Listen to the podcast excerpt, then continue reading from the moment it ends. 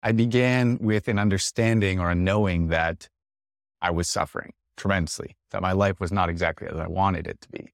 Hey everyone, welcome to Making It. This is a business podcast for creators and teachers in the wellness space. So, if you're any type of fitness, yoga, movement, or mindfulness coach, then this podcast is for you because you'll learn how to grow your business online from some of the best influencers, marketers, and entrepreneurs in this space. My name is Andy. I'm the founder of doyou.com, and I am also the host of the show. And in this episode, I'm talking to Daniel Rama. He shared the biggest mistakes he made when starting out as a yoga teacher online. He also showed me the two very simple tactics that helped him grow his IG to over a quarter million followers. And he told me his four step hack to creating content faster and easier and he also shared with me Rama's rules, which is the one principle that Rama has been following since day one, which allowed him to go from eating peanut butter sandwiches daily to making six figures and traveling the world. So I hope you enjoy this episode of Making It.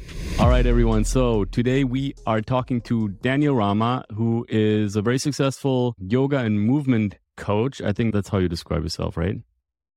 I would say and, so. Yep. And uh, yeah, so Rama is super successful on Instagram with a quarter million followers there. And he also runs Becoming Balance, which is an online yoga and movement platform, which is badass. And also, he travels the world doing yoga teacher trainings and all sorts of yoga teaching and movement teaching. I know firsthand your practice is completely next level. Inversions, flexibility feats are completely off the charts. And Rama is overall a badass human being, humble AF, and just a great dude. And so I thought I'd bring him in and talk to him about his business, especially about how he grew his audience, maybe some Instagram tactics, social media tactics. I also want to talk to you about content creation. You're a killer content creator. We actually have also had the honor to work together for the past year on a couple of things. So I've seen you create content at rapid speeds in high quality. So I'll be super curious to hear a little bit about what that process looks like for you. And then let's see what else we get into. Welcome to the show. Thank you, Andy, for having me. Appreciate it. All right. So I want to first maybe give you the chance to tell everyone a little bit about yourself, like maybe a, a, brief origin story, how you got into this whole yoga and movement thing. I suppose it starts similar to a lot of origin stories that you might find these days, especially within the yoga industry, where I began with an understanding or a knowing that I was suffering tremendously, that my life was not exactly as I wanted it to be. So it started with suffering and then something happened to me. It was an injury that essentially destroyed my life as it was. And the injury that I'd sustained was one that doctors told me I would never be able to recover from fully, which would essentially steal my ability to run.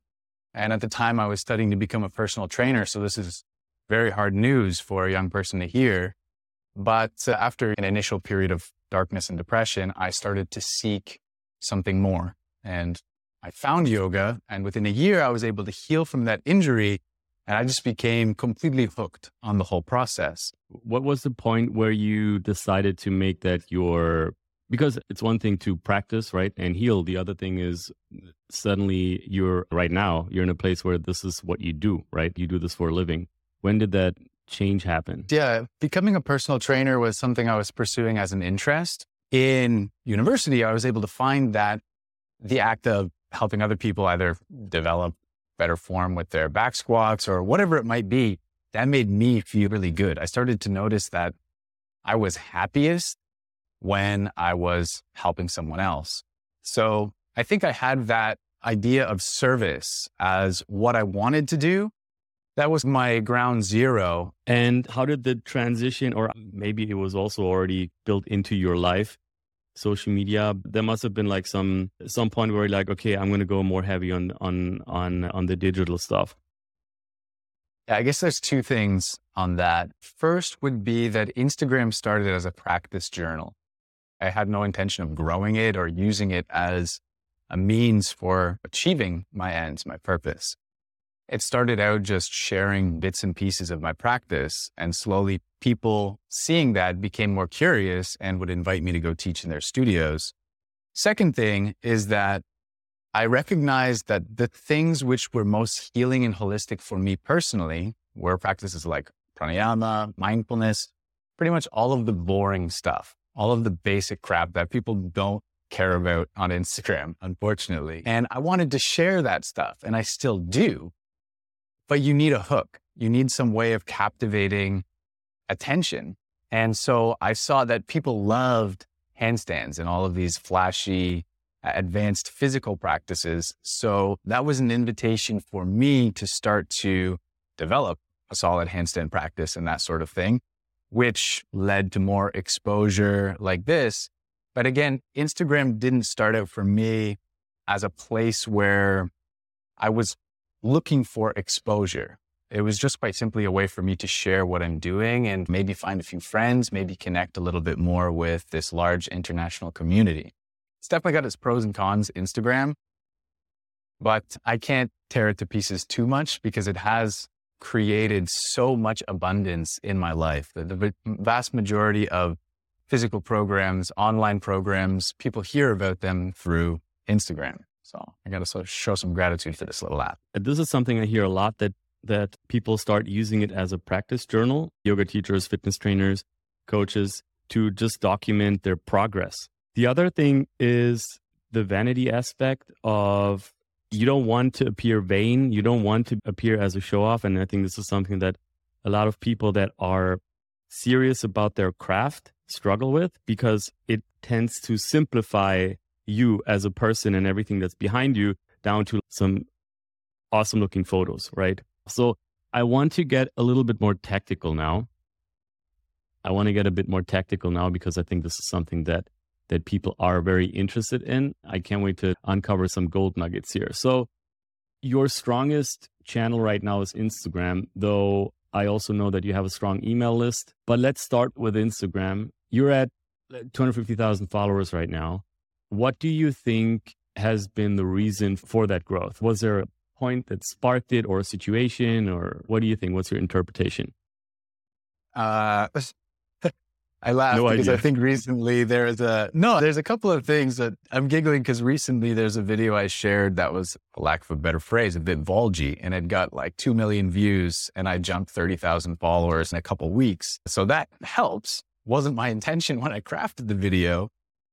With regards to Instagram, and this is actually whoa, a module. Wait, wait, what a tease, man. What was, are you going to talk about the video now or later? Because obviously we want to know what that was. It's the supine dragon circle video. So it's like a movement challenge. It was not intended to be any sort of sexual in any way, shape, or form, but I was just wearing tight shorts and it was a little bit bulgy.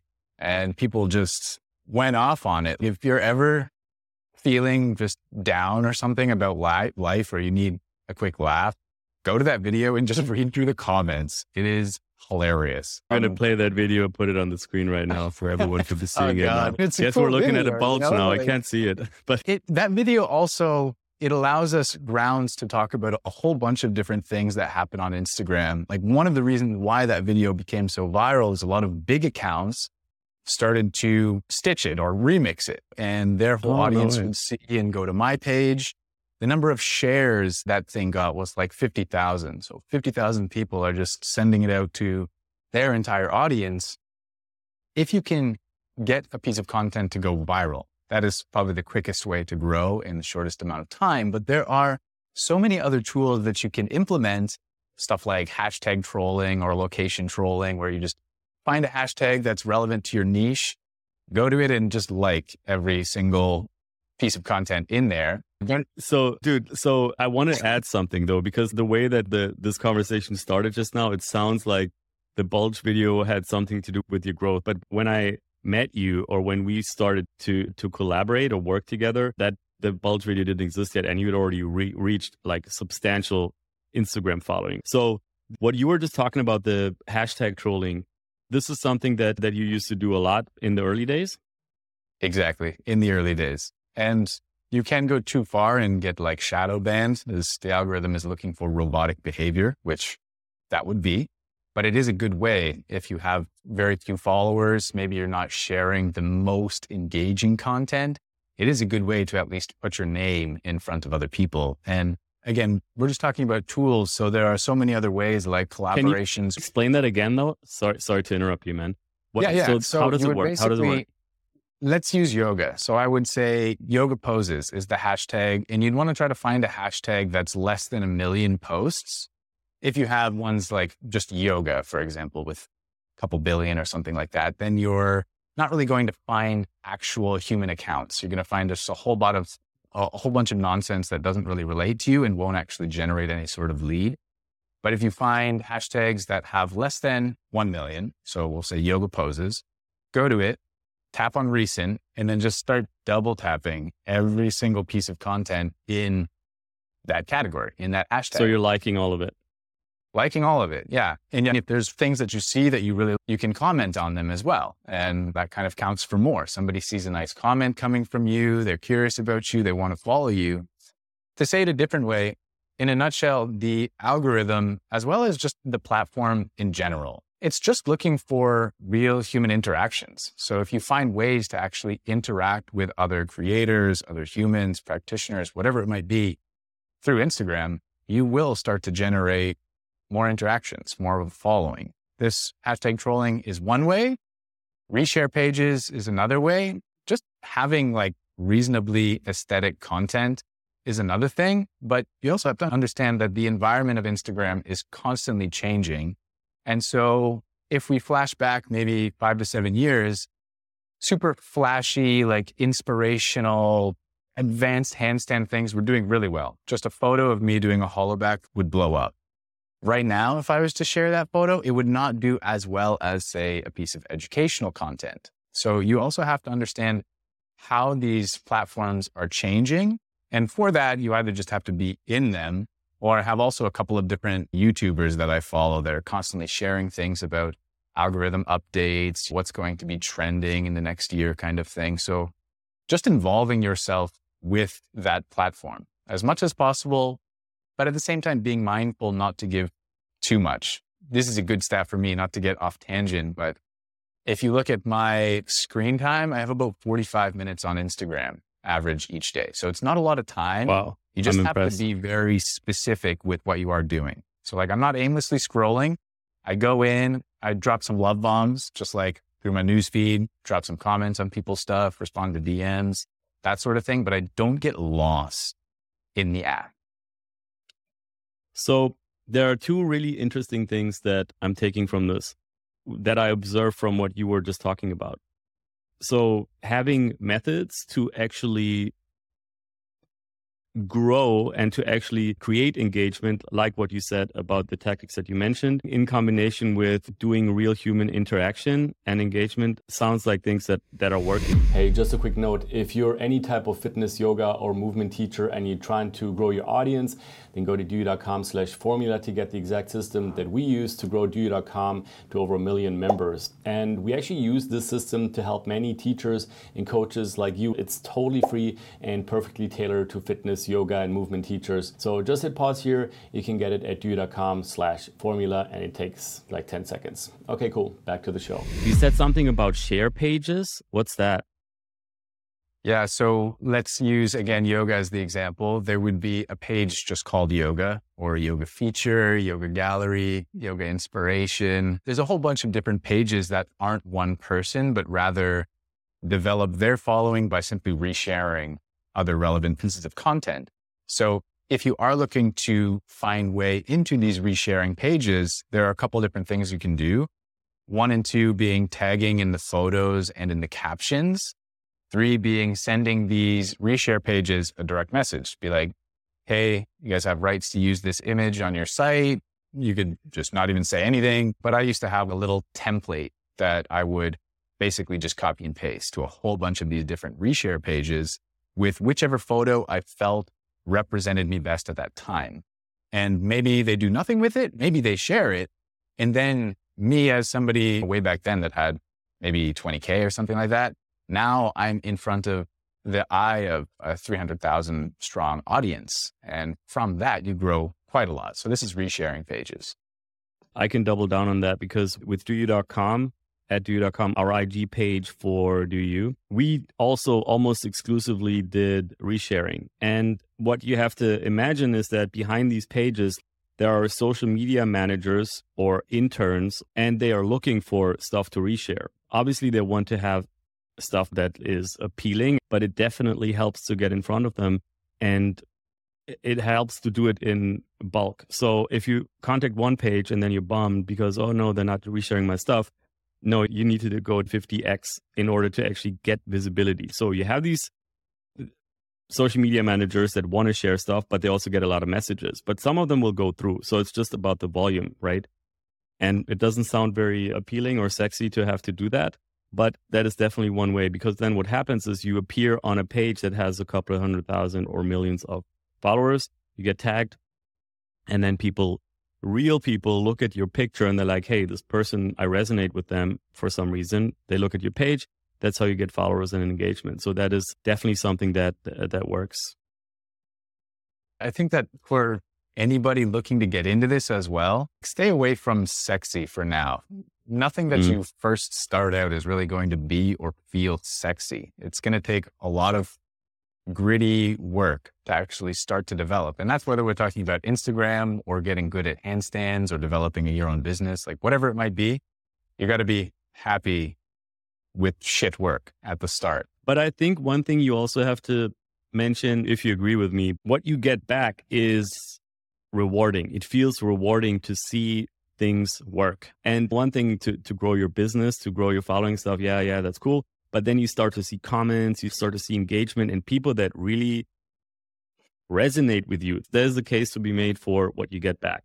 And it's not about, it could be, but I don't think at the end of the day, it's about like you just getting people to suck up to you or you craving the attention or something. But there is interaction happening. And without that, I don't think I, I, could I can imagine that most people would wouldn't even do this stuff. Create online with without any mm. getting anything back is it's almost impossible. I feel like.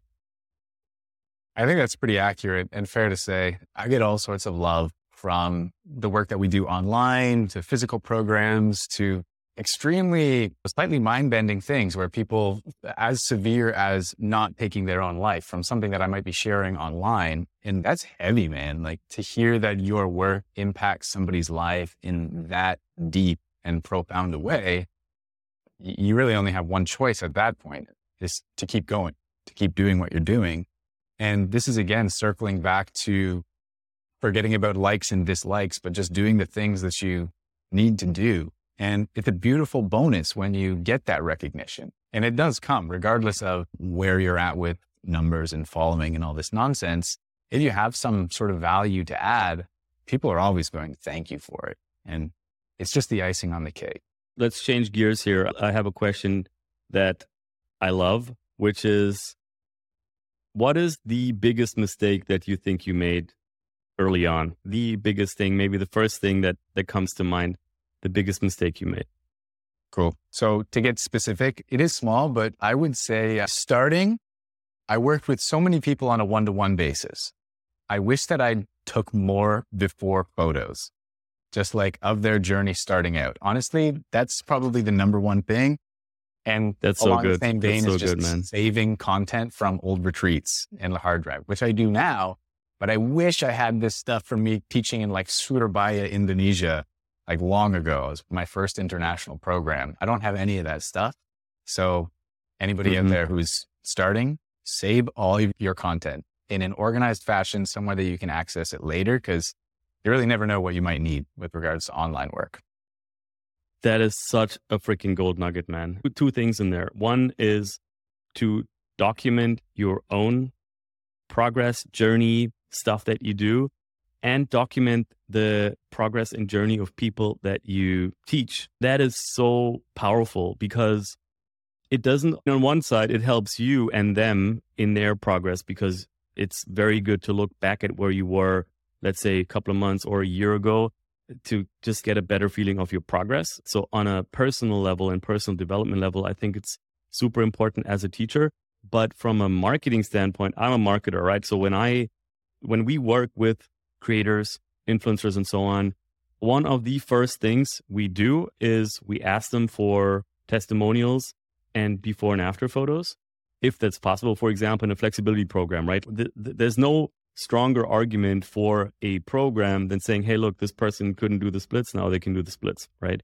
And this doesn't have to be some BS marketing crap, right? You can legit make these like document that progress because it's real, right? Obviously, depending on what you teach, it might not always be visually representable, but collecting testimonials, right? So, for example, when we work with you, one of the first things we do is we actually ask your audience for video testimonials. And this stuff is super important and powerful in your marketing because it's real, right? And people can, they can smell bullshit quite quickly. So, hearing it from someone else is as close as it gets to like a friend recommending you, right? If someone else who's been through it and gives a real testimonial, like you can tell, right? You can totally tell when someone talks about Daniel Rama and what the, and how he's changed their life or something, if it's real or not. I will say that in the act of creating before photos, it came across for me in the beginning as almost a hassle for my clients. This was just my perception of it long ago. That is a record that will be very valuable for that client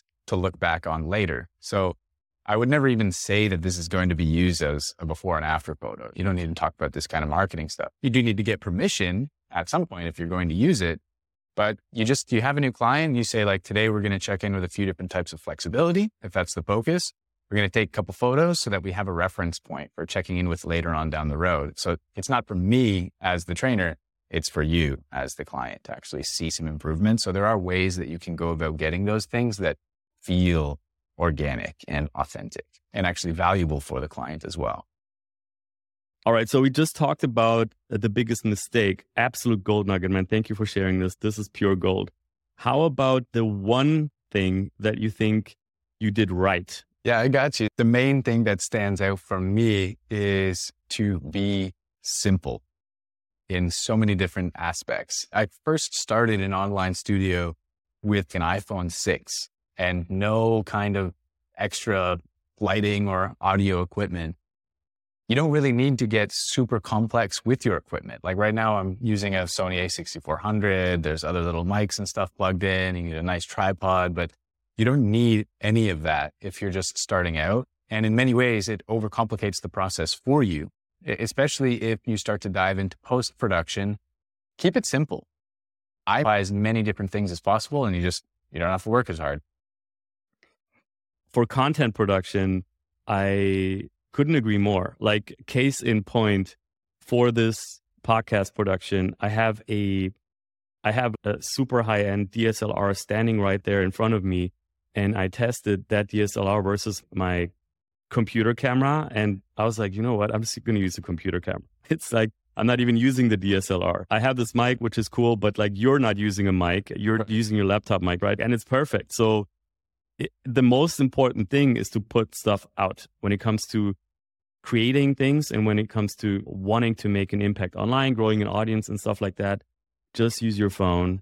Don't get too fancy. Focus on the things that matter. And it's going to be shitty in the beginning. It's going to suck because we all suck, right? Especially when we haven't done anything. So the only way to get better is to put something out, look at it, get feedback, and then the next, like the next version of what you put out is already going to be three times better. After that, another three times, right? It becomes exponential, ex- ex- exponential. So I would yeah. say that something that you, this is just an observation. I don't think you're shy to put stuff out. Like when we do projects together, like you're just like, all right, cool, boom. And then you put it out and that's it. And you just do it. And this like doing mentality of just putting it out, obviously you're experienced with it now, right? Like it's not a fully fair comparison, but to just not ponder too much, but just put it out, amen, right there. Yeah, uh, you're actually making me think of what I call Rama's rules. Rama's rules are one, be simple, two, add value, and three, do it now. And that's like how I approach content in some way. It should be simple. It shouldn't take so long to film and to edit. It should add value, which again, the online territory is constantly changing where it's no longer about just fancy inspiration. People want to learn and get better, either through you sharing authentic stories of your life or adding little tidbits of information on your specific niche and then do it now. Just don't wait. Just go do it now these are the things. There have been a couple people that I coach lightly with social media, and they've seen a massive uptake with just like these three simple rules. And there's also a ratio where I have it's 14 to 4 to 2, and that's for education, inspiration, and about me, 14, 4, 2. So basically, that's like a present day experience or G that I have with Instagram specifically, because again, it's always changing, but Rama's rules, this little ratio, these things are quite valuable, I think, for people that are just starting out. And again, like I've seen a massive uptick in people that just forget about how something looks. It's not going to be perfect. It doesn't need to be perfect. Simple, value, do it now. It's really helpful for a lot of people. Can you tell us about the ratio again? What is what are each of these? Yeah, so 14 14 parts education. The bulk, if you look at my Instagram pre- page present day, it's pretty much all tutorials on something within the realm of yoga movement and mindfulness. So the four, the inspirational bit, that's like really flashy, fancy things that not many people can do. They're really within my wheelhouse and they tend to go a little bit more viral on social media. So they bring people into the channel. And then once they're there, they see there's all this educational stuff and they're left with this impression that, okay, this guy is doing this crazy shit. If I follow these things that he's telling me to do, then maybe I can do some of that crazy shit down the road. And then the last part too about me is just to let people know that I'm also entirely human, which even me, I idolized people on social media when I had a really tiny following, people like Dylan Werner, Patrick Beach, Fit Queen Irene, like just within a, the yoga niche. And then I met all of these people and it's like, oh, like they're all just like normal humans and everything. And adding a little tiny bit about you is extremely important, but at least in my experience, it shouldn't be like the bulk of your content present day. And this is just like my ratio. It's just what works for me. But I will say that I'm somewhat smart about the about me bits. Like Instagram has features like pinning. So I pin my story to the top of my profile. So people can watch that first and foremost. If they're curious to know a bit more about me, they can hear about the injury, about my recovery, going to the ashram and finding this life where I'm dedicating myself to service. So that ratio for me is a really good balance of bringing in new audience members, giving them enough value so that they can stay. And then also just sharing a tiny little bit about myself so that they experience some resonance with me, which will only yield a better transmission of information, essentially. That's the ratio. That is so much good stuff in there. Let me pick up on on some of that stuff. Yeah. One thing I think that people have to understand that are creators is there's a big difference between you as a person being a creator as a real human being versus a brand publishing content online. And the difference is that people can relate with you and your story and your background and everything that you've been through and your mm-hmm. philosophy mm. and your edges, but they cannot relate with a brand. Like it's just not going to happen, which is also why brands work with creators to promote their shit, right? Because they're the only ones, like creators are the only ones who can create connections. Brands cannot do that. And the difference is you're not a, you are a brand, your personal brand, but you're not a company. You're not a faceless corporate, nothing, right? And that is your massive, like, competitive advantage. Um, so I love that, man. Thanks for sharing that. What do you think, or how do you make sure? And this is, I think, a concern that a lot of people have that don't start out or that are intimidated or feel like they're not worthy or good enough or whatever. What do you think is that thing that that that makes you stand out in the crowd? Yeah. So I don't know how relevant this will be to everyone else, but for myself specifically, what makes me stand out, at least within my industry, is the fact that I have an authentic experience of yoga, particularly talking about prana, moving through nadis and energy centers and all of this stuff. So that's the authentic side, but then married with an understanding of anatomy and physiology in such a way where you can talk to speak to hand, headstand, handstand, intelligent backbending in such a way that beginners start to identify their weaknesses. What part of my body do I actually need to work on to get better at this? That's something that the really authentic community, the really authentic yoga community is typically lacking this physical understanding. And then the people with a beautiful physical understanding are typically lacking that authentic side. So for me, the thing that has set me apart is the fusion of the two.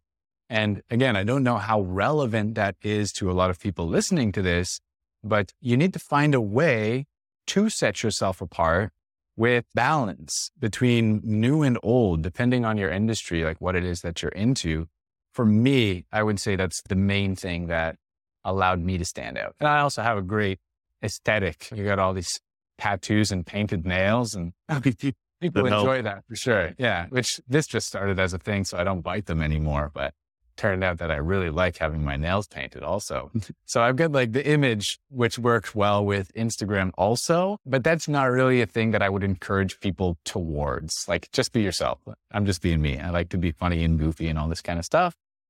So this is a really interesting point, man, to because it is like adding layers to what you teach or your approach and your angle is extremely helpful because it also helps you tap into different communities, right? So you resonate with the yoga community because you're a pretty spiritual guy, right?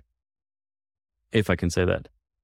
But you mm-hmm. also resonate with these like ultra technical movers and even like acrobatics and stuff like that. So there are all these like sub communities that you appeal to and you bring them together, which gives you which gives you access to huge amounts of people, which is very cool because you also cross inspire them into different fields, right? Like somebody who's, yeah. oh no, it's only yoga, you will then be like, hey, look, like anatomy and the spine and whatever it is to be a little bit more scientific about movement and all of that is massively beneficial, right? The nice thing about that is, uh, as far as I'm concerned, the two polarities are saying the exact same things through slightly different language. If you go to, let's use Ido Portal, he's a world famous mover, like purely on the level of physicality.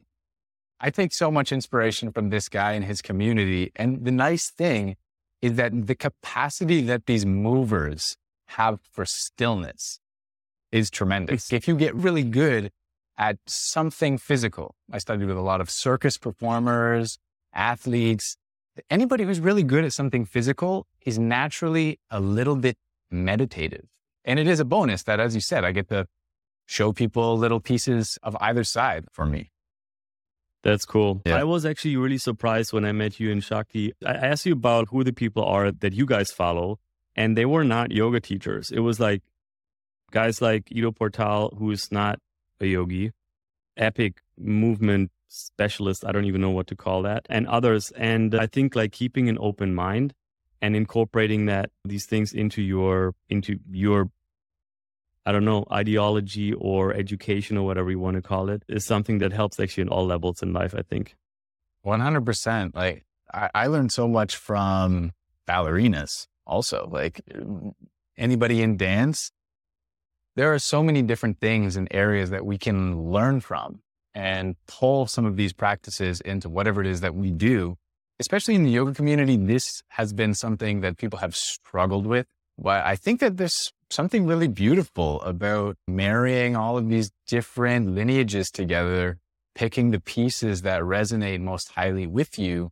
I think that for anybody listening to this, just constant learning and unbiased learning from as many mm-hmm. different sources as possible will be super, super beneficial for you. And with that, you do also have to have the ability to leave things that you don't want to take with you anymore. This is something I had to learn quite often staying in the ashram where I did because some of the things that they do, I'm going to leave that with you guys, but thank you so much for giving me a little exposure to that.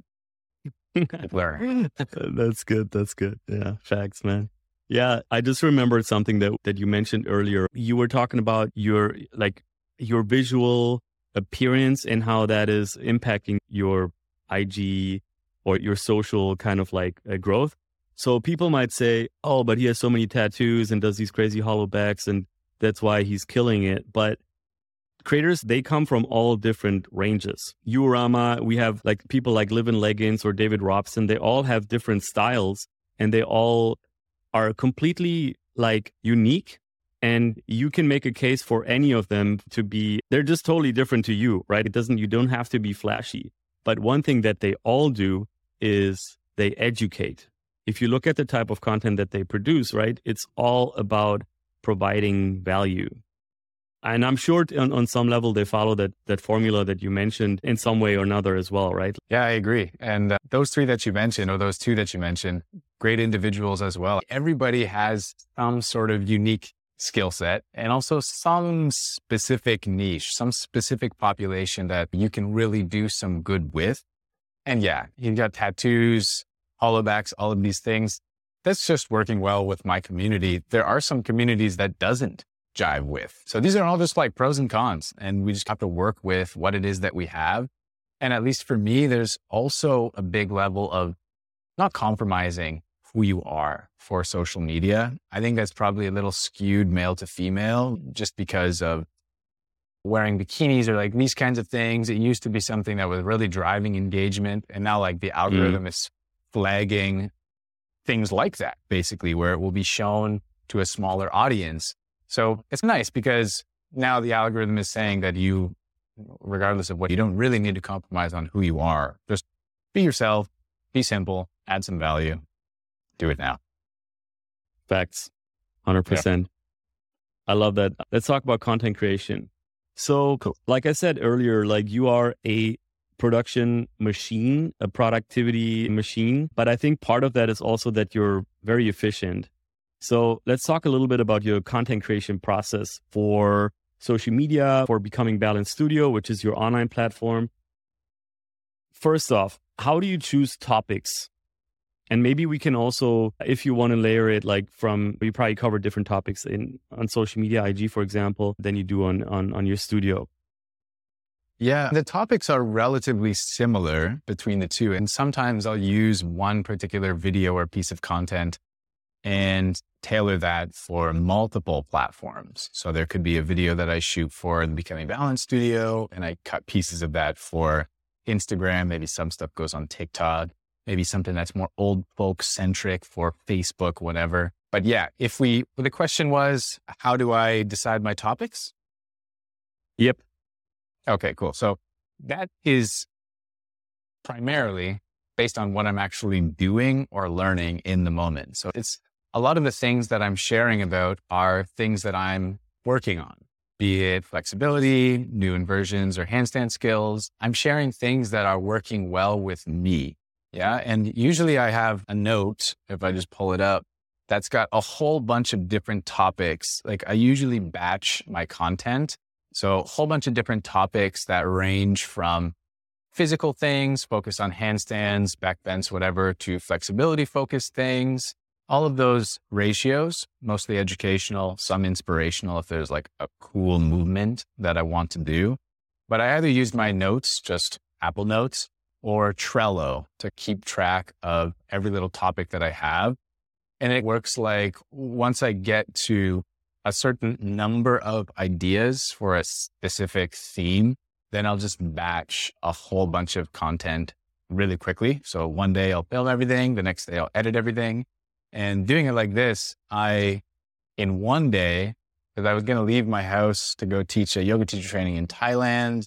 And then I was in Egypt in Utah and I was bouncing around. I didn't want to film. So in one day, I created all the videos that I would need for the next five weeks. And then that's basically, I don't need to film anything if I don't want to. And it's just all personal enjoyment. So topics, they just float into my sphere. So like an idea pops into my head. I'll either write it down in my little journal or I'll put it in my iPhone under the notes section. And then later on, when I get home, I'll expand on that idea, put it into my little Trello dashboard. And this is usually how different topics start to come to the surface, I would say. All right, cool. So this is, I think anyone who is struggling with creating content should get a pen and a paper because I think this process is, it depends obviously on person to person, but this is something that will help you be more productive without having to overthink and procrastinate too much. So, mm. step one is to collect ideas like in everyday life. So, whatever comes down, just jot it down and have a place where you put those ideas down without them being to- too fleshed out. But it's something that you can go back to once you read it. You're like, ah, okay, I get it. And then you can also bundle the ideas as you add more. The second one is to do bulk production. So, instead of shooting one video every day or every week, do once a month and spend the whole day. It's so much more efficient, right? Like you have one day, you can create so much content in one day. You don't have to set up the camera a million times, iPhone or whatever it is, as simple as possible, obviously. And then the third one is to repurpose. Those three things are huge. Collect your ideas in everyday life, do bulk production once a month so that you don't have to worry about it. And then three is to repurpose your content for different platforms, which I think people don't understand how much you can repurpose, how you can take bits out of video. Like this podcast, for example, we're going to repurpose the shit out of this. We're going to create TikToks from it, reels, because there there's so many nuggets in here, right? And and so that's what I hear from a lot of creators that this is that's exactly how they do it, and that's also how I do it as well. Yeah, and you can add a fourth to that as well, which would be reuse. Like this is a big thing that a lot of ah. content creators don't make use of. You share a video like three years ago that did really well. Just share the exact same video Maybe change the song if you have to, or get in some way, shape, or form.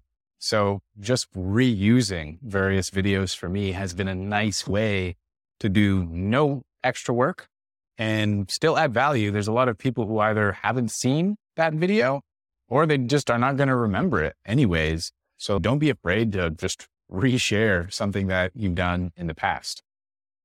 Yeah, it's also a lot of with the algorithms of the various networks, there's also a luck component or call it whatever, right? Like algorithm picking it up or not picking it up. So it's a waste to just waste your content and and oh this one only got 12 views so whatever i guess it sucks like i've heard that before i've actually personally not done it but i have heard that from like several creators that they sometimes post something three or four times, not in a short amount of time, but like to just give it a chance to surface again, that can definitely make a difference.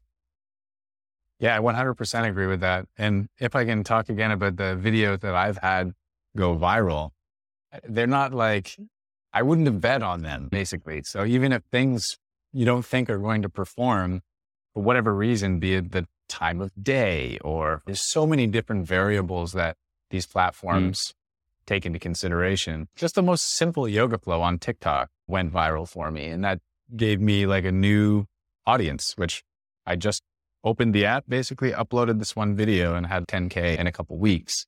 But yeah, you never know nice. what's going to do really well. So just get it out there. And I think the only thing or one of the things you do need to understand though is to adapt to the platform. Like mm-hmm. TikTok mm-hmm. is TikTok, right? So the video that you put on TikTok is in a TikTok format, like optimized for the type of content or video that people would share there, right? This one was actually just reshared from Instagram. Like a Instagram reel?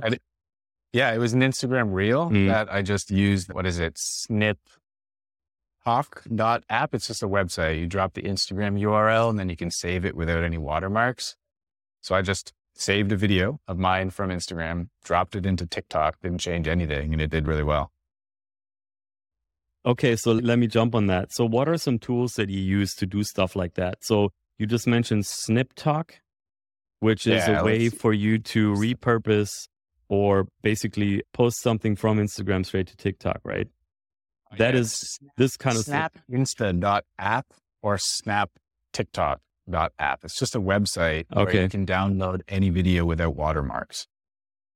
Are there any other tools that you use for this particular thing of like content production or content sharing and distribution to the different networks? Dear God, yeah, there's many tools. If we keep it just limited to apps, I think that the Captions app is pretty good for iPhones. I don't know if they have it on Android, but you can just take any video, any talking video, upload it. It'll automatically pull up some captions, which you can change and customize different fonts, different colors. So you can make your talking videos. We'll probably do something like this with this podcast, I would assume it on Instagram. So we that's use like, Otter AI. Yeah. You use what? Otter AI? Yeah. Okay, cool. But that's yeah, more mean, of a like advanced production tool. That what was the one that you just mentioned? Captions. I think it's like 14 bucks and it's like a lifetime purchase. It's a pretty good tool. You can also use it as a teleprompter and record like scripts, write yourself a script and then just look in your phone, say what you want to say kind of thing. And it'll again put some captions. Mm-hmm. Those are a couple tools that I use on my iPhone as well as like a plethora of editing stuff, be it like Snapseed if it's photos, or I have so many different just like video editing things where I typically do if there's some weird change that I want to do, let's say add snow to a video, then like I'd put that into one app, export it, do a mm. couple things in another one. So it really depends on what your needs are. And then whatever your needs are, punch them on into Grandpa Google and just start to look into the things that come up. I've been using Splice a little bit, which is a video editing yep. app, which is quite cool. But also like TikTok, Instagram, they have decent editing tools or they have they have ways to enrich the video that is totally sufficient often, right? And then they do. Yeah. Any other apps that come to mind you want to mention? Just on that note, I was gonna about using Instagram's editing software, like their own in-house suite. I don't know if this is hundred percent true, but utilizing features on Instagram typically leads to better exposure. The app wants you to use what it has to offer. So sometimes I will edit a video and just have absolutely no audio in it, no on screen captions or anything like that. And then I just plug it into Instagram and do all of that inside the app. And it seems like as I started doing that, there's a pretty good uptick in my engagement. So sometimes using like multiple things, including the actual platform where piece of content is going to be posted. This is sometimes pretty good, but it does typically increase your time, I guess you could say. Yeah. I think for TikTok, that's also a big deal for them to use because TikTok yeah. is very heavy on having like adding songs, trending songs, and like the editing features. They also have caption tool and stuff like that. That can have an impact on your uh, on your reach. So we talked about collect ideas just throughout the day, jot them down somewhere, do bulk production, repurpose your content, and then reuse your content after some time. You already talked about this a little bit, but maybe if there's anything that you want to add for specific formats, which type of content has been working best for you recently on social media? Yeah, it would definitely have to be the educational content on, on social media, but things that encompass a little bit of your own flair. Like you can go find just any yoga tutorials page and go see their best reels, the reels that perform the best. Just look at them for some inspiration, add your own ideas. You can basically uh, recreate something quite similar in your own language, adding, as I said, your own flair.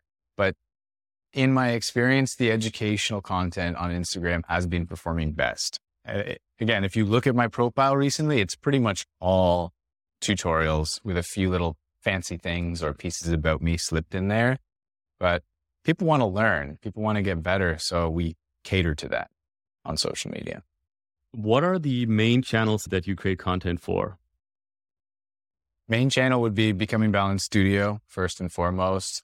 Instagram is my main social media, very small on TikTok. I'll pretty much just pull something from Instagram, drop it into TikTok. I would never really create something in the TikTok theme, whatever. They've got their own thing yeah. going on. No dances. Uh, and then, no, what? No dances? No. I've done a couple like the lip sync things going on there. I've oh, done a couple yeah. of those. like they're going to well, know. Actually. They're going to know. Yeah, that kind of thing. Uh-huh. I shared one that was like Trump's voice not too long ago, and a bunch of people were like, "You got to put a warning on there before I listen to that." um, All right, I'm gonna have to check that out. Yeah, yep. it's a pretty good one. It's like me talking about something within the realm of yoga. So it's still relevant to, to my niche. But I also post this, some content to YouTube, like enough to get a couple hundred bucks in AdSense revenue each month. I really put like minimal effort into actually developing a better YouTube. They're primarily videos that are marked as free inside the Becoming Balanced app, inside the studio. Ah, take yeah. that content, reshare it inside YouTube, usually adding like some kind of call to action where it's if you want to learn more, there's more programs inside the Becoming Balanced studio, something like that. So use it as a way to give people some free value, but then also let them know that there's more if they're actually interested in like peeling back a couple more layers of this beautiful onion. Yeah it's the thing is also like you can spread yourself thin, right? Trying to serve these different channels. I think especially YouTube is a beast on its own. Something super interesting that Liv in Leggings did recently, and I only know this because they put a whole video on that process onto YouTube. And her boyfriend has a YouTube channel as well. He's a professional YouTube marketer. So they did an experiment where they started her YouTube channel from scratch, I think about a year ago, and she's at a couple hundred thousand subs already. And the reason mm. why she did that was that her engagement on Instagram started to drop. And then she basically went all in on YouTube. And I think this is like a, it's an, a super interesting case of someone who built one channel and then said, okay, the engagement is like going in the direction that I want. And then she changed her focus. I think it's difficult to serve, especially as a like a single entrepreneur to focus on several channels full on.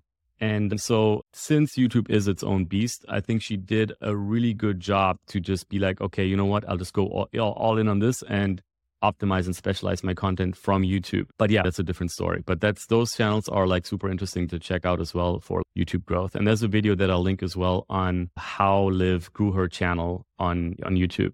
Yeah, I'd definitely be okay. curious to check that and out myself. Those are these guys are epic. And actually they didn't even use her Instagram followers. So it was kind of a challenge they did. Like how to grow to like a mm. certain point without her tapping into her like three or four hundred thousand Instagram followers. So it's a cool video. Like it's and it's so on point, like to your point of educational content. One thing that I want to make a video about this too. If you look at YouTube and if you look actually specifically at Liv's channel and what kind of content she used to publish when she didn't grow and what she's publishing now, the difference is that she used to do like practice flows like you can practice along with me, that market is completely saturated. What she does that works now is it's purely educational stuff. So she helps people tackle a specific problem. So it's instructional content versus which is not is is like just practicing along. So it's not an right. online studio. She has that and she charges for that, which is genius. With YouTube, by the way. And she uses YouTube as a way to draw people in to pull an audience in and educate them, give them massive value. And if they want more, if they want to practice with her, if they want to have like more in depth tutorials, trainings, courses, then they can find that on her platform. And it's basically the same what you do too, right? Like you have your Becoming Balanced studio platform and your courses, which without plugging ourselves too much is hosted on doyou.com and it's entirely built for that specific purpose for creators who want to do that, who want to optimize their offering for uh, providing value and for obviously monetizing their business. So let's go to the last part of this episode. I want to quickly talk about money and making money and, and whatever you're comfortable sharing about that. First off, right now, what is what's your main source of income? Right now, it would be online programs primarily. Okay, so become, it used to be at some point the physical stuff, like my yoga teacher trainings were doing really well. And then obviously COVID. And then online was something that I launched prior to the pandemic really being in full swing. So that's the bulk of my income now. This is an interesting one. And I think this is something that a lot of people are curious about. What was the process of you going from nothing, or let's say starting to be a yoga teacher professionally to being able to live entirely off of your online income? I suppose this again for me, I don't know how much it will apply to other people, but with this concept of simplicity being applied so heavily in mm. my life, I was actually able to sustain myself with that first studio that I talked about, which I created with my iPhone 6. I think I hosted it on a website called Powwow. And that got to the point where I was able to completely cover my living expenses. And like all the peanut ago. butter, all the toast. Yeah. All the peanut butter and toasts and like plane tickets, this kind of thing, but simple accommodations for sure. So again, it, it depends on how much is going out as well as how much is coming in. But for the most part, if there's not so much going out, then you can actually start to save and ideally invest so that you can make your money start to work for you. There are creative solutions where you can squirrel away like 50 bucks a month into a high interest savings account or something like that. And then you start to develop a little bit of a safety net in such a way where you don't even notice that you're doing it. And fortunately, these are things that I started to do pretty early on. So I was sustaining myself with this little powwow thing, just my iPhone, no extra cameras or gizmos or anything like that. And even at that time, I didn't have a particularly large social media following. So I think like financial freedom for a lot of people seems like a very lofty thing. And granted, it is that way. Like it can feel that way. But at the same time, it's not. It has to do quite heavily with how smart you are and how much you can do away with the frills of life. if you can do away with all the frills, then that freedom comes much quicker. So, just to put things into perspective, though, I think we live in a very different time for creators and coaches in this space uh, as compared to 10 years ago. It's not, you don't have to be like a broke yoga teacher anymore. Again, like put this into perspective. Rama just hit the 100K mark just with Do You campaigns this year alone. Obviously, he's further along in that process, but the opportunities are there. And it's not just like the freak influencer that is, that is able to create income like that. I think if you do it right and if you start to build an audience, start collecting email addresses, and if you're smart about your offering and your branding, you can be financially independent and live much more comfortably than your average corporate employee slave what do you want to call it right? Uh, while yes. at the same time living a fulfilled life traveling around and doing whatever the hell you want right? And you don't have to only eat peanut butter sandwiches unless that's what you, you don't have to no. The biggest reward has been what you just said for me which is deciding my own schedule. If i want to drop off the face of the planet for a month i can do that. I probably wouldn't, but I can do that if I want to. So not working for anyone else was high on my list as a young man, primarily because I have issues with authority, I think, but I always wanted to be my own boss. And present day, we have so many tools available to us that will allow us to do just that, to be our own boss, decide our own schedule, travel if we want to, stay if we want to, eat peanut butter if we want to. I love it. Yeah. Or send videos without wearing pants like you did the other day. I did that as well. Yeah. it wasn't in frame, so that changes it a bit. I'm actually not wearing pants right now. Neither am I. Why would I? Okay. Okay. Yeah. This is an interesting one. So, what do you think for you? I guess this might be obvious. I don't know if it is, but what channel do you get the most customers from? Yeah. Get the most customers from would definitely be Instagram at the moment. Get customers is different from getting leads because there's usually a couple of steps, a couple of touches in between somebody just seeing you for the first time and then actually becoming a customer. And you can start to warm people up with free things on Instagram. And, you know, they start to see more about you, get more curious about you. Eventually, this is for you, Andy. You find a way to get their email address, for example, some sort of simple lead magnet and then eventually you can put in some sort of actual ask that is, again, still adding real value. But for the most part, customers, I guess you can say, are coming primarily through email marketing as well as through Instagram. But a lot of leads are being generated through social media, but primarily through Instagram, I would say. But at the same time, too, I run a lot of international programs as well.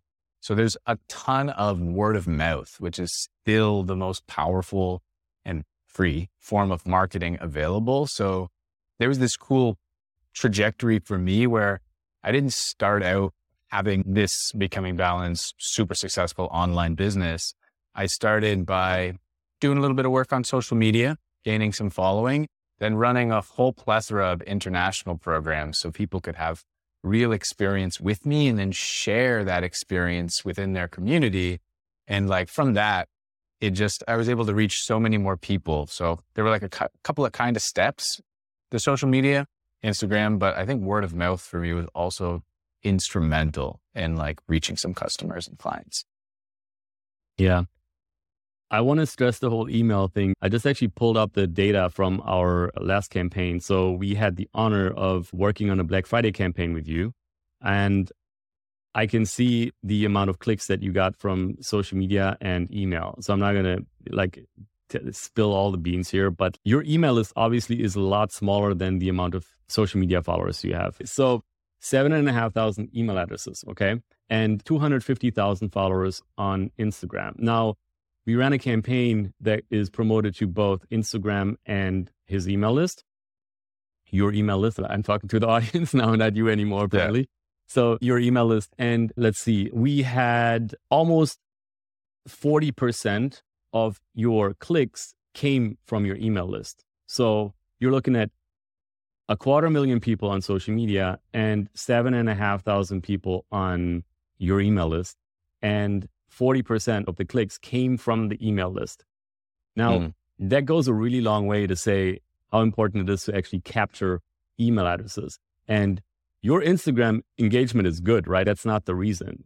It's just a fact that when you build any type of social media audience, Instagram, TikTok, YouTube, whatever, it's only going to be a fraction of your subscribers, followers that are actually going to see stuff that you put out. So an email address is going to be 50 times or more. We actually did the math on this one. So like it's going to be 50 times more valuable for you in order to reach people than a social media follower. So capture those email addresses and here's a case in point for how much impact that can have on your income.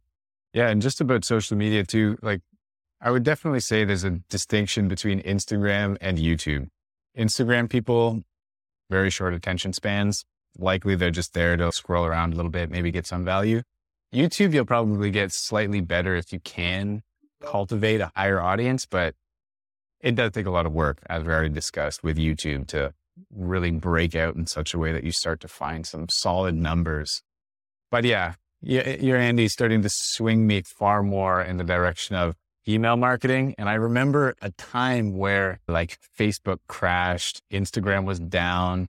And it just for me, it was a wake up call that you can't really rely on any one particular platform, especially something that can just die like that as a means to deriving an income. So capture emails. Yeah, capture emails. We got to capture more of your emails for sure.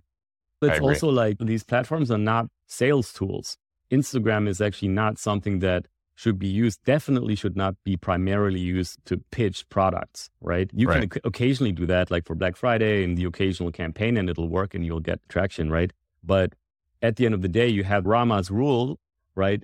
It's about providing value. And only if you have done that, if you have went ahead and given value for enough time, then you can start to plug things. And one way to kind of go around that to prevent having to do any promos at all on social media pitching products is to capture leads through a free offer. For example, for you, we did a the flexibility map, which is like a, a we call it a lead magnet. So it's basically a free offer that people can sign up for that gives them some kind of value to learn like a specific skill or reach a specific goal and they can get access to that by giving their email address. And then they're on your email list, and then you can continue nurturing them with value. We do the four to one rule. So we give value four times, and then we uh, make a pitch for a product. And that way you have direct access to them. You're not you're not subject subject to social media algorithms and your luck or changes in how Instagram shows content and stuff like that. And that's crucial. A case in point is really that the numbers that we're just talking about, how the impact of a small email list is like 50x that of a large social following. I want to, okay, so let's talk about this. What do you tell creators? And I know, especially in the yoga space and the whole like mindfulness space, this is something that people struggle with. Is what do you tell creators who have a problem with asking people to pay for their product or who think that they should charge low prices? Yeah, it's a big one for especially a lot of new yoga teachers or movement coaches, whatever. But I guess I'll answer it with a personal story. I mentioned that I became fascinated with handstands and their ability to act as a hook, to, to pull people in so that then I could talk more about mindfulness or something like this. And in pursuit of learning how to handstand, it started as a self guided endeavor. So I was just searching different videos or going through the motions myself. And I wasn't really finding so much growth. Okay. That's what it looks like when we're just trying to teach ourselves through some activity, be it complex or otherwise. But then I decided I would go learn with Miguel Santana. He's this uh, Brazilian guy raised in New Zealand, Cirque du Soleil performer, like incredible one arm handstand athlete. And the amount of growth that I had with one week of just training with him. And I paid a full bunch of money to have one to one private classes every day for a week where we would train like four hours a day. I left this training with like minor tears in my lats and rhomboids, but the amount of growth that I got in that one week was way more than what I'd managed to do on my own. So the reason that I say this story is I would not be where I am today if I didn't decide to pay someone, to pay some expert to give me just dense information transmission. Yeah. And for anybody who is teaching something, you listening to this are adding value in some way, shape, or form. You are giving a service that will lead someone to be better off than when you arrived. Yeah. And so anytime that you're adding value to someone's life, they're always going to want to compensate you in some way for that. But I can say it also that anytime I would read like a book on financial well being, I would just replace making money with adding value.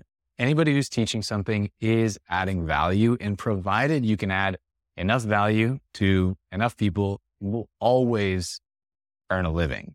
And for me, it was difficult to feel comfortable asking for money for yoga class, like a one to one yoga class, or especially meditation. I feel even this day, like meditation is something that should be for free. But at the end of the day, if you can create an offering that really leaves people better off, A, if you give it away for free, it's saying it took me no effort. This is from the marketing side of things. It took me no effort to create this. I'm just tossing it away for here, whatever, just have it. And so people are left with this impression like it's not really going to benefit me in the way that I want it to. Whereas if you pay a hundred bucks, a couple hundred bucks for the same service, you're like, okay, I work hard. This is a little bit of my earnings. I'm giving it to this individual. They're giving me some value in return. It's a much better exchange. Like, I, I don't think that free is necessarily always good, especially uh, within the yoga industry, which is perhaps not the way that things were done like traditionally within the realm of yoga, but it's something that your experience, your level of comfort with will grow over time. And for me, like my private classes started out as $50 an hour. And as I started to get more comfortable, here we're like at $300 an hour kind of thing for a private class. And people pay that and like they're happy to pay that. It's just realizing that you have something to offer and that you deserve to be compensated for that. And as I said, this is something that your level of comfort with grows and grows over and over. I agree with you. Even as a marketer, right? Like at the end of the day, you have to provide value and and then you make money with it, right? My goal is to make money. I'm a marketer, but I deal with yoga creators and teachers a lot. So I have this conversation a lot. And obviously, online, some people do stuff for free, but something that I do see a lot is like undercharging, just charging ridiculous amounts where I'm just looking at the math. I'm like, dude, like, how are you making money when you charge like 17 bucks for this course that took you three months to build? So it's also a calculation that you have to make in terms of what do you need to be able to continue to add value and to add more value, right? And for that, you need to sustain yourself and you need to live comfortably, right? Like, why would you make less than someone who's working some office job or something. Like there's legit no reason for that. If anything, you are changing more lives, directly impacting more lives in a more significant way than someone who's pushing papers somewhere at a desk. I'm not trying to shit on someone who's pushing papers, but the direct impact is much more visible when it comes to like teaching someone about their body, movement, transformation, and stuff like that. For sure. And yeah, people pay so much to doctors for all sorts of medication when they could just come see me. We'll do a little bit of yoga. You'll yep. feel great. You won't need to go get that medication anymore. You'll save money right. by spending just a couple hundred bucks on a private session with me. And your health, it's much more sustainable. Right. This is this thought that I just had that I think also has to do with this whole conversation, which is how to deal with haters because I'm sure there are people that after they see a Black Friday campaign on your channels, they're like, "What are you doing? You're such a fucking I don't know what." Like, how do you deal with that? Yeah, so I guess it depends on where the hater is because if the hater is coming through Instagram, I just genuinely express gratitude because Instagram, the algorithm, like I'm on that platform to grow my business. And in order to grow my business, I need all sorts of engagements coming in. And the algorithm's not really screening for haters or lovers. So any comment that you get, any direct message that you get, it's adding to your engagement. It's basically telling the algorithm that this is a piece of content or this is an account that people like speaking with, and we should show it to more people. Yeah. So in that sense, a hater is not a hater. A hater is some human being that took time out of their day to engage with your account, to move you in the direction of your purpose online. So this is how I see haters on social media. Yeah. And I would nine times out of 10, unless it was something like really nasty, whatever it might be, nine times out of 10, I'll also respond with a genuine comment, usually something that entirely diffuses the situation in four words or more. This is again having to do with algorithmic favor. But I would just say, thanks for sharing your opinion. I really appreciate that. Something along those lines. And then it has this added ripple effect where anyone seeing this hateful comment and then this just simple, straightforward, seemingly loving response.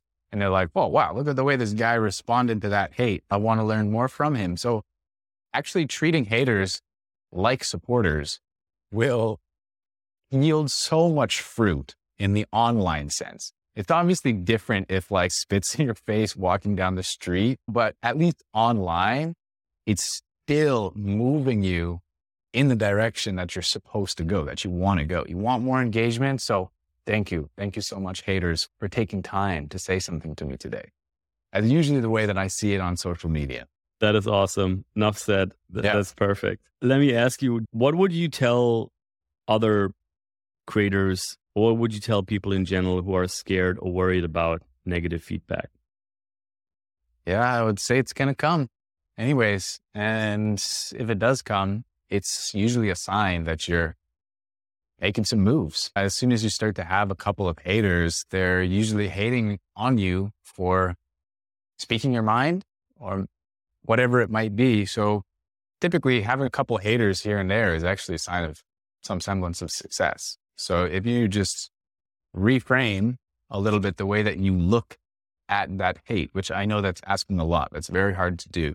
But if you can internally reframe the way that you receive that particular negativity, you can actually see it as a sign of something good. And again, that's hard to do, but in my experience, if you're doing absolutely bupkis, you're not going to get any hate. You're not going to get any haters. But as soon as you start to make some waves, it'll probably come in inevitably. So I, I don't think that there's like a formula for avoiding it altogether, but it's the reframing I think that we need to do primarily. Yeah, that's good stuff, man. Love it. Okay, cool. So, last question of this episode. If you had to start at zero as a creator, be it in the yoga space or another space right now, what would you do to start your business? Right now, as in January? Like 2023. I mean, yeah. you're not in that situation, but if ever you were in that situation, but yeah, let's assume it's right now, not 10 years ago. Yeah, right now, with everything that I know about various platforms, I think that if I was to put my efforts into content creation, that I would likely start with YouTube. Just because of the long format nature, it can be easily broken down if you want into smaller short form content for any of the other social medias. So I think that I'd put some of my eggs into that basket, but literally the first and foremost with any endeavor is yourself, first and foremost. So if it was me starting from ground zero, I would do it the exact same way as I did initially, where I never wanted to teach.